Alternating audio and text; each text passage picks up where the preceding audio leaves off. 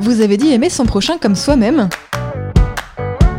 on oppose souvent l'Ancien Testament au Nouveau Testament. Au Dieu des Juifs, colérique et père fouettard est opposé le Dieu d'amour du Nouveau Testament.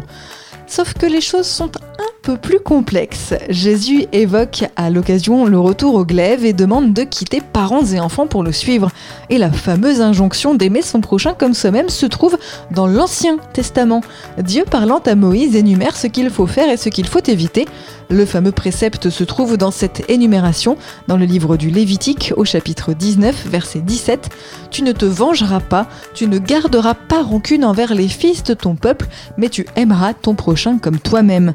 Dans les pensées, une apologie du catholicisme, Blaise Pascal, insistant sur la nécessité d'être humble, écrit Le moi est haïssable.